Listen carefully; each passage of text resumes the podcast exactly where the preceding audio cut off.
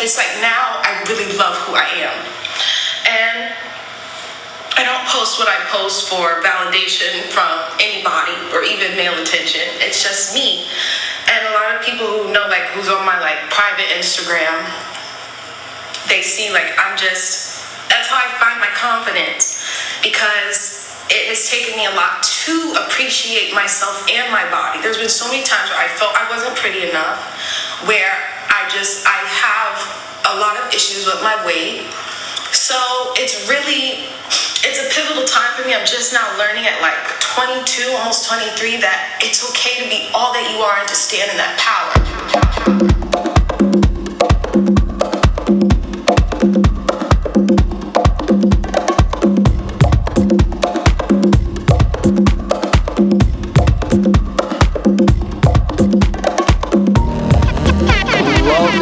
Black Sublime Podcast. This is your host, Mr. Haberdashery, aka Aeolus White. What is good?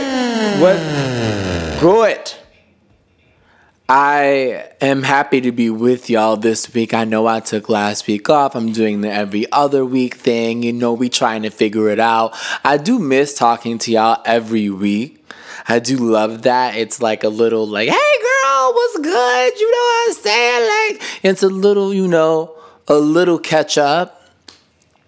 But at the same time, I just I'm going. I need to figure some shit out. I got a lot going on, so it'd be good for me and kind to myself to kind of chill out a little bit, um, just do it every other week. And also, I just like I said, I think as I've said before, it's really a matter of of trying to really bake these ideas. Like I intended to talk this week about the whole subjectivity thing. I'm gonna probably stumble into it or stumble through it, but I don't feel like that idea is fully baked out yet, so I won't. But I started this episode with Chloe Bailey. All right for black people, but people may know who she is. She's part of a group with Halle, um, who's her sister. It's a it's a group mentored by Beyonce. They're two wonderful young women, crazy talented.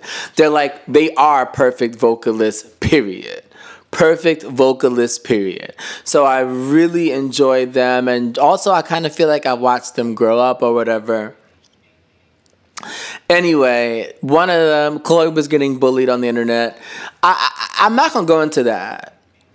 I just what struck me about what she said as I was listening to her say, you know, at her age, at 22, 23, and I, you hear her feel like it's a long time. Like, oh shit, like, you know, and I can understand that, you know, looking at maybe her peers or maybe her sister or just the world, the Instagram, everything, people moving as though they know they are ready to be fully who they are and can stand in that power and know what that even means. And it struck me that she articulated it that way and it just completely moves me. I was also, I still am in like an emotional space, so I'm easily moved.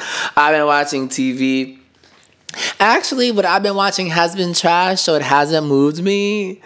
Like I like you would expect because I'm in such a like a sensitive space. Like you would think I'd just be watching anything and just start crying, but this has been like no, it's been sufficiently trash. The things that I've been watching have been so trash that they've kept me from having any emotional reaction. Like I was just watching this show, this movie called The Accompanist. i've been putting it off because I couldn't tell if it was going to be racist or not by the picture. And I know that that is weird. Like, you should investigate more, but I'm so traumatized by racist things that I just was like, child, the picture, I, it looked like it could be racist. So let me just not. Like, there was an old, it's a gay movie. There's an older white guy and a young guy, a young dancer who, from the photo, um, looked like this ballet looked like an uh, an Asian dancer. Well, just from the photo, if you don't really look, and I was like, Lord, y'all are not about to have it be some like. I just don't want it to be, you know, weird. I don't want it to be weird. I don't want it to be creepy. Let me just, you know, Not, let me just spare myself. Turns out it's not that bad. It's the race isn't really part of it. The age is part of it, but not significantly. He's actually not as young as the photos as a. So it's not that bad. It is bad. It's a bad movie. Um, but it wasn't it's not like i don't want to fight anybody i don't want to write to uh, whoever i think is i don't know put it on but anyway yeah i just i wanted to to to speak because about the chloe situation. Because you know stand knowing that you can be fully yourself and standing fully in that power is not a destination that you arrive at. So, as much as she knows this now, she's going to come to know it again in a couple years, come to know it again through a certain event. Even this, I'm sure, is helping her realize it again because look at all the, the, the shade and the hate from people that don't know it at all. And I felt like it was just worth saying, and potentially just to myself, that it's knowledge that I know, you know, and knowledge that I've understood, but knowledge that I always need to relearn and re remember. And I think recall is actually the right word, you know, call upon it from the mind as though it were new again. You know, this sense of recall, um, a reinvocation of that knowledge. And the truth is, with the, the project that I'm dancing around, the subjectivity project, it calls a lot of those sort of platitudes and stuff into question or it, it requires us to refine them. So um, yeah but i'll get into that in a moment. I still kind of feel like i want to talk my shit. So aside from the accompanist, I watched this uh, series on Netflix because you know we know that I am a nerd and watch like you know you know I love my fantasy shit. So I watched um, it was called I'm I'm gonna get to Lion. I think it was called Fate the it's a it's a series about fairies, right? And it's also not good, but I thought it was going to be good. Like I, I actually I don't know if I would go that far, but I thought I would be more entertained than I was. I will watch season two if they make a season two. Um, it's just I think the casting is what did it for me. I think it was a little too on the nose and I, I, it's it's weird because I don't want to make stupid ass comments about like people's hair color, right? But they had the girl um the girl is a fire fairy and then they casted her as a girl with red hair and then they made like somebody made like a redhead joke in the beginning of the end of the show and it's just like you know not that it offended me obviously but it's just dumb. You know like we could we could in fact like today we could think we could just imagine a little bit harder. Like it's in the context of like and i get it you know like you want the color. I guess it's just dumb. I'm sorry. I'm sorry it's dumb. The the black girl character was good. Um uh, oh, the characters were okay. Like we understood what was going on. I did like how they dealt with morality throughout. So if y'all are interested in things like that, watch it. If not, it's fine. It's fine. I watched One Night in Miami though. Okay.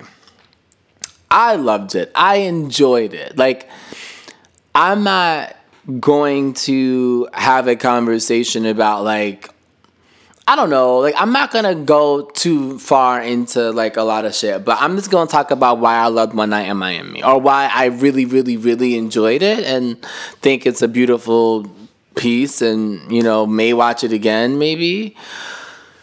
So to start, shout out to the book club that I'm in. You know my book club, the book club. Shout out to the book club. We out here Um, we're in. I'm in a book club with a couple of my friends, and we're growing. And one of my friends started it. She's great. It's just all beautiful. Um, so shout out to her. Shout out to y'all. You know, we we we doing it. Um, we're reading this book, Wayward Lives, Beautiful Experiments by Saidiya Hartman, and what I and I bring that up just to, to just to put an anchor point there, right? Just to say, boom. I read a book that I've mentioned probably every week since I've read it, As Black as Resistance. I am reading Parable of the Talents now um, by Octavia Butler. I mention those things because they're all important in how I'm thinking about time and narrative and selfhood and ancestry, etc. Family, lineage, purpose, people, you know, what it means to be a people. And Saidiya writes in Venus in Two Acts, an essay that my other friend sent me, shout out to her, um, that well, she doesn't say this exactly, I'm gonna paraphrase it, but essentially to look at the history of black slaves is to only have access to history through white eyes, through white minds, through white memory. You know, if I want to look at a primary source of the slave trade, it is going to be written from by a white hand, by a European hand. I have no access. Um, not none, but in terms of broad systemic or systematic or both, you know, access to his to history to factoids about th- that time bef- before we are, you know when we were disallowed from creating our own um, legible from a written like like a systems perspective our own artifacts you know, it's going to be filtered through the white perspective, which means it cannot be trusted when you're thinking about our history. When when the work is creating our our narrative, it means that it can't be trusted. It means that it's incomplete. And I think it's easy to see. Maybe she wouldn't say it can't. I think she probably would say it can't be trusted. But for those that won't go that far, it's at least incomplete because we were not seen as complete human beings. So that humanity that would round us out, that would round out the primary source, you know, enough to give us material upon which or with this we can construct our like humanity throughout time, we won't be able to do that with some slaver's journal about slavery. Like it's just not going to hit, right? So she is engaging in this or embarking on this journey or engaging in this project, which I think is a brilliant project where she fleshes out, she reimagines the humanity of um, this the, the the figures in the photographs that are black you know that are it's a historical thing. So she's reconstructing the past. It's kind of like a fictional anthropology. She's uh you know doing this work to root our historicity or root our history in black and in, in black creation and black humanity through black imagination her own, which and and research. She's obviously doing really robust research. Love that for her. Love that for us. I think it's an important. I think the past and allowing us to claim the past is, a, is an important project. Then you have the future, where I think, you know, as Black as Resistance, where Afrofuturism, like Parable of the Sower, Parable of the Talents, um, most of, you know, a lot of Octavia Butler's work, um, if not all of it, where it would live. This reconstruction of a black future. Um, and I think that all both of them they are on uh, the opposite ends of a similar project. Super important. I mean, important as imp- by important I mean worthwhile. I'm not saying that it's my project. I don't think I'm. I think those projects inform my belief and my imagination and not in terms of like patting myself on the back but the power of imagination in radical thought the power of imagination in realizing liberty realizing freedom watching these or you know being able to witness the work of these two women doing doing this is showing me to is reminding me to push the limits push the boundaries and you know what tools i have at my disposal and that I should never stop, that I should really be questioning everything until I have rooted out the effects of white supremacy, of European supremacy on um, everybody else, frankly. Um, so, yes, all of that. One Night in Miami fits in that project, that fictional reimagining it is a cinemata- cinematographical bitch. I don't know if that's the word, but it's the film version of that project. Regina King knows this. If you don't know the project, you will not get the film. I shouldn't say get the film, but you will not appreciate the film. Not to say that you need to read, not to say that you need to have an academic background. I'm not saying that you need to read Saidiya Hartman or that you even needed to define the project as I've defined it. But for people that are looking for change, for black people that are looking for a united change, a community throughout space time, there is an intuition.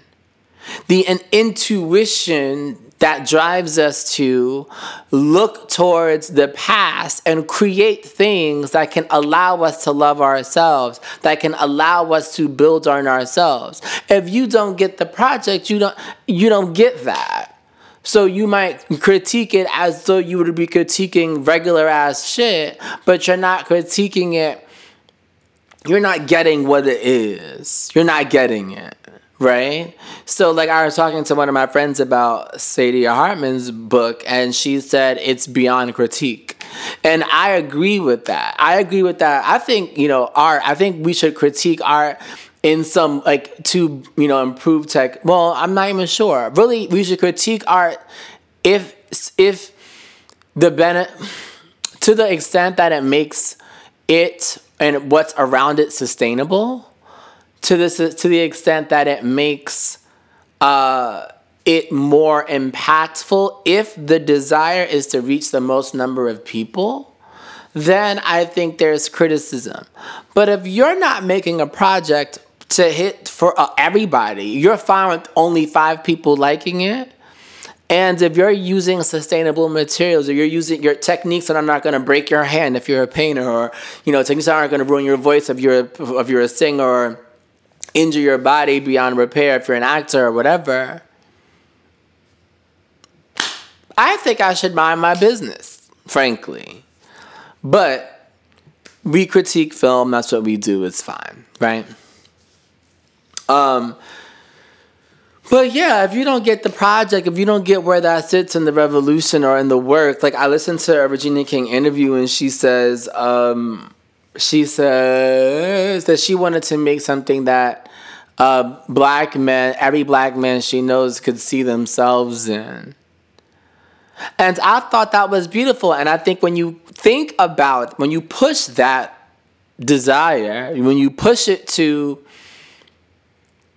well, if every black man can that she loves can see themselves in these legendary black men, these black men that put that pushed a revolution, whether if it was, you know, there's I'm not gonna go into like the radicalism or whatever, but that pushed that revolution.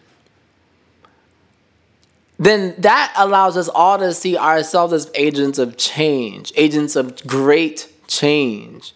We watch them all. We're watching Sam Cooke, Jim Brown, we're watching Malcolm X, them self actualize them choose themselves.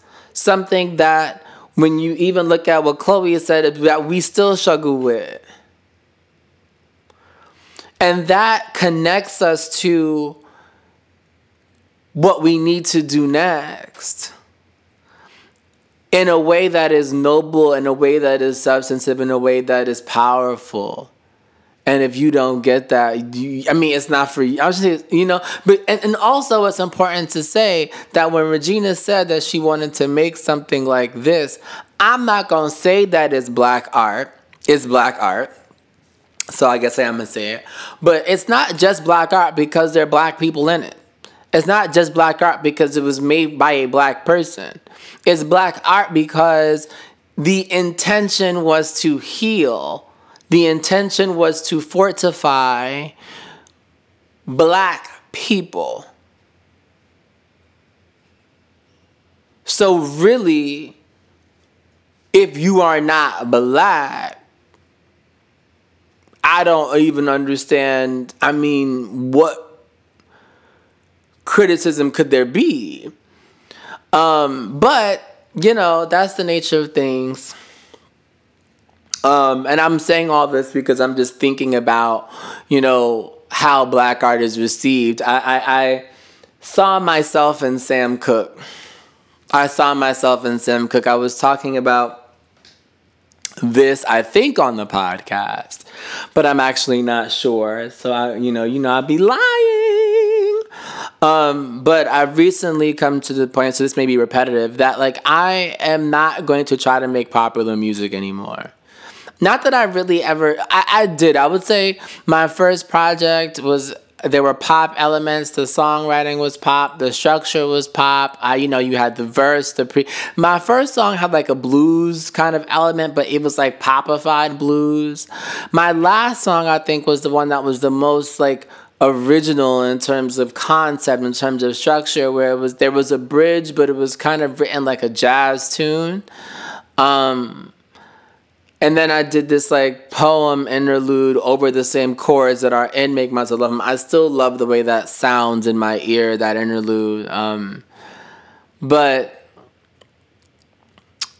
I then made remixes that I fell in love with, but the remixes I made for myself, so they're kind of like house influence or like dance tracks. And I made this song um, that I haven't released that I loved last year that I need to actually finish the mixing and stuff.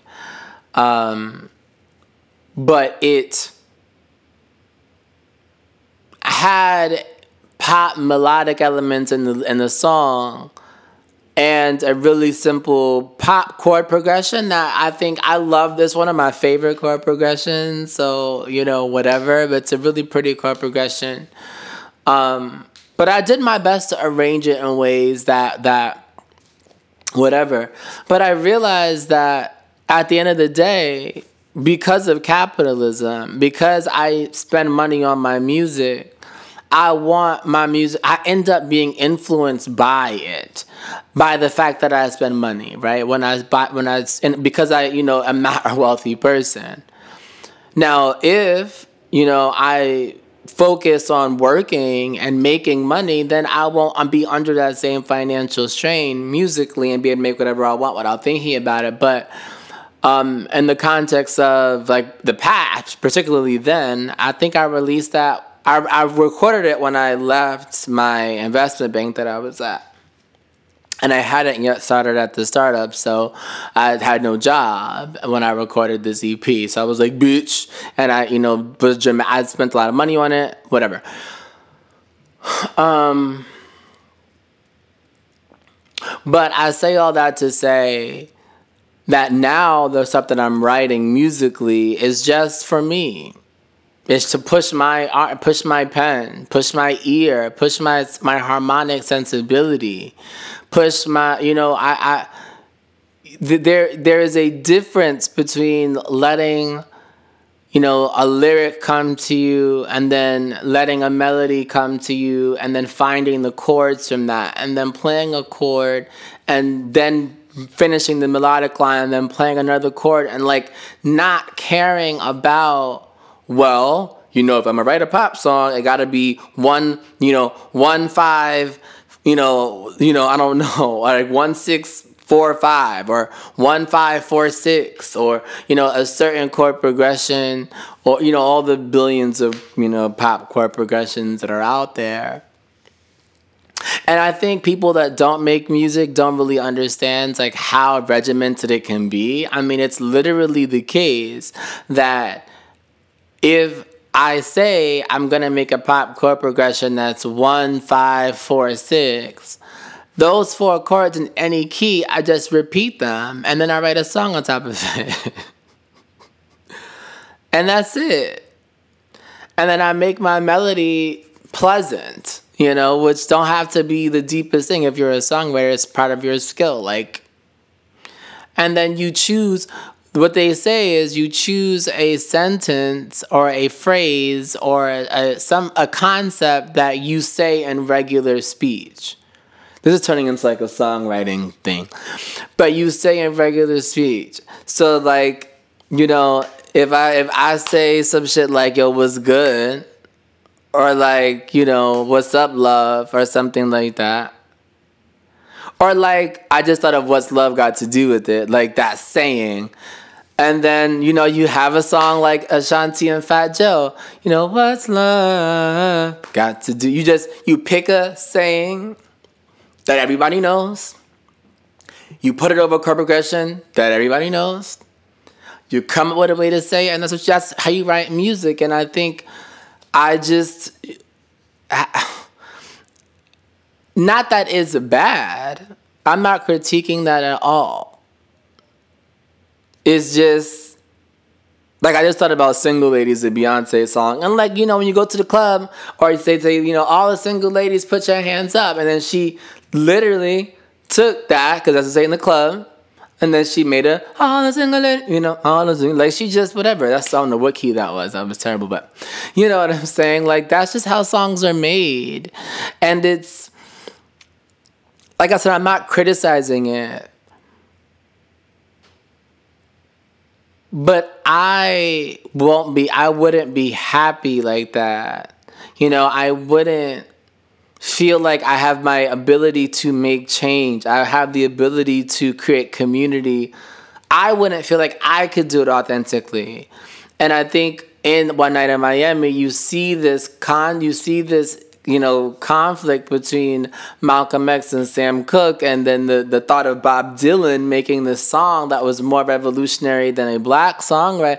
It it bothered him, and it it, it was a great that it's it's great. I suggest people watch it, whatever. So I'm leave one night in Miami. Yung Miami, period. Um. I forgot how that song go.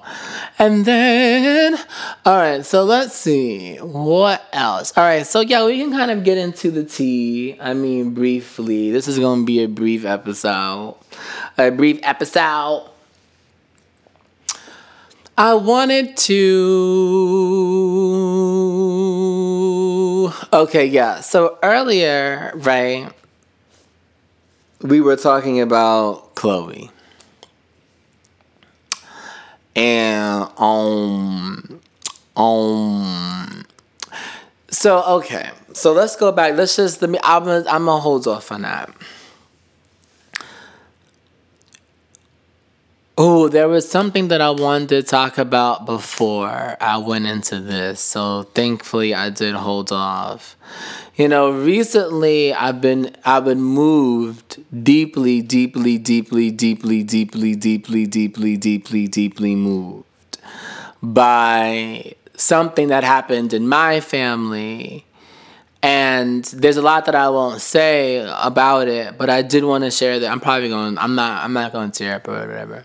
So you know, there was a, a someone in my an elder in my family recently passed away, and you know there are two elders that are siblings and they obviously have been through so much. Like they've been through i mean just what it means to be an elder from the country the country country country of south carolina to come to new york and make a live and make a life. You know it's like and have kids and get married and you know own homes and you know, all this stuff. Like what they were able to achieve it's incredible. But, you know, their brother and sister, and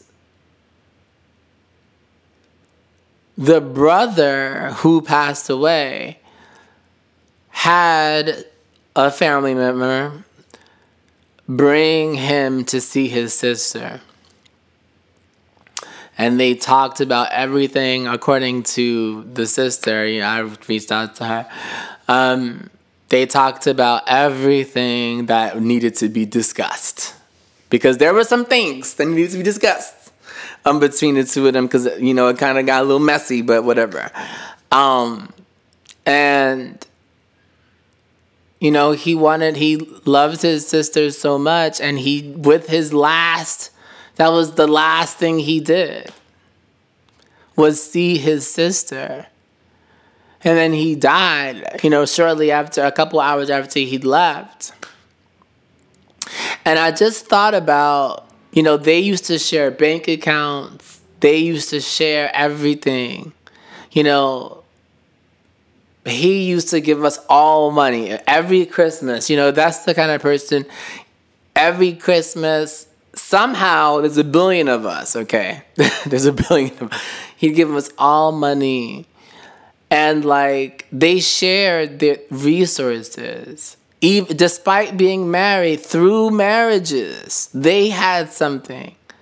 You know both of them had been married and yet none of their spouses interfered with that relationship. It was not you know and well anyway but i'm talking about the good marriages. Let me not be shady but you know. Um and i just i told the sister i told her, I was like, I look at y'all as a model for brother and sister. I look at y'all as that. You know, that's the model I have for brother and sister because, you know, my some of my uncles be moving crazy, so I don't really, you know. But like, so I looked for y'all. And yeah, and I said that to to her. And I believed it. And, and I, I bring this up to, to, to tie it really to the subjectivity point, tie it to the revolution, tie it to everything I've said. Which is to I I believe that there has to be a diffusion of self. The, the in order to promote black liberation and the liberation of marginalized peoples, I mean, I look at what it's meant, what we understand as power, what we understand as self. And I said this last week, but I find that a lot of what we express as self, particularly on a common level, like in you know, everyday life, we describe self as there's an us that is unchanged, this sense of self, this sense of being that is beyond just my body, but it is a self that does not change or waver despite the environment. It is a self that is contained within one and one is singular, detached, alone. It is that first person.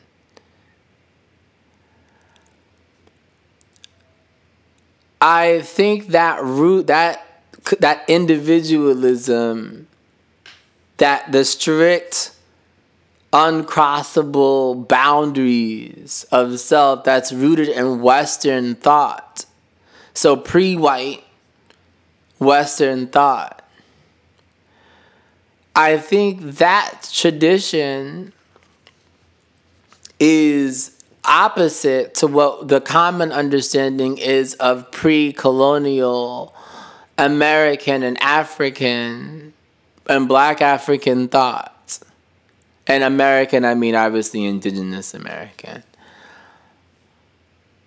and I'm only speaking about those. I cannot. I am not an expert in like you're like Asian, and by Asian I mean the entire continent, like the indigenous peoples there pre pre colonial time. So now I'm not saying that they were colonized, but you know, before that time in global and world history.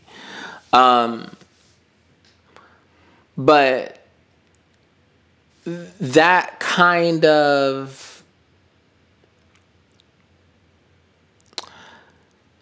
fixedness is something that doesn't seem to lend itself to community to to intimacy and to community to community that we can build revolution and equality on top of. Because like what i love about the siblings is that a lot of their lives because of you know tragedy and shit and you know whatever there was a shared identity. Obviously they had their functions so i'm not saying that they are a model of like this permeable selfhood. But when i think about what i want for myself as liberation is to acknowledge the truth of my subjectivity which is that it is changeable. It's heavily influenced by my environment. It's heavily influenced by my relationship. You know, if somebody calls, if, if one of my friends says, you know, I feel like you're happy all the time, it could be the, the truth is that I, what it means to be I is too expansive to have qualities like happy. Whatever the self is, if the self is whatever, if you want to think about it on a divinity, whatever you think about it in terms of mystery, you think about it in terms of just biology, the self, whatever the self is, is cannot be happy. You know, it's you make me happy. I am happy when I'm with you. In your presence, I find joy. You help me achieve that. We are happy. We are happy. And when you look at me, it's reflected back to you. Or if you feel like it's not, then maybe I am pulling it from another re- from uh, from another relational dynamic that I am in. You know, but it's not that I am happy. It's that we are happy. And when I think about tackling things like equality, a lot of these concepts become irrelevant. Not because they're not important, but because they're logical. They are logical. They follow logically from the premise, from the hypothesis. If I say that my identity is diffuse, that what it means to be a self is like some like divi- some like nebulous term but how it shows up is necessarily relational meaning that you only really see me in the context of a we then equality is obvious like then of course i am equal to my blank to you to the course there's equality of course, I mean, there, it would be to to de, to deny you what I hope for myself, and myself being my body. To deny you of that would be to deny me of that. It would be to dampen the way my expansiveness. It wouldn't even make sense. It only makes sense. Inequality relies on the the the individualization of self.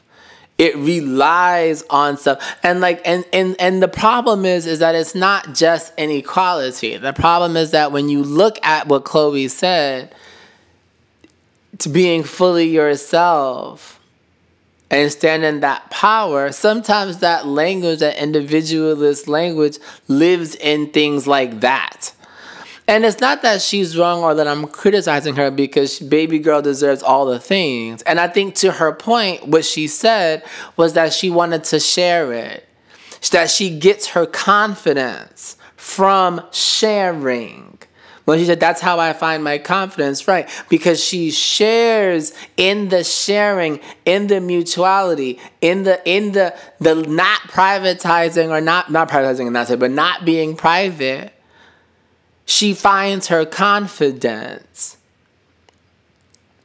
And being committed to that is how you stand in your power. But the language itself if you don't connect it to, as I just did to what you said about finding confidence, it is this idea that you must impose the self, that you are imposing the self onto your environment.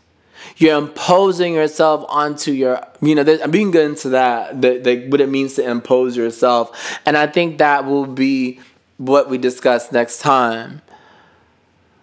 But there is a difference between imposing yourself onto your reality and understanding that you are in dialogue you are in you are in a bidirectional a, you are in communication with your environment and you are not the chief. You are not you know because it's not just your environment. Like it's earth it's the earth it's your community it's your it's everything.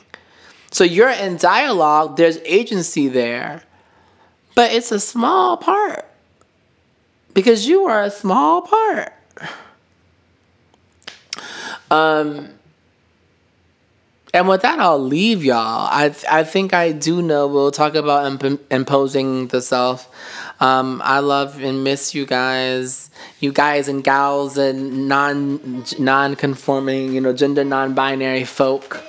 And um, stay safe, stay warm if you. I mean, it's cold as fucking snowing like a bitch in this motherfucker in New York. But you know, for those of y'all that are not in New York, stay warm, stay, you know, safe, and I'll talk to y'all in two weeks.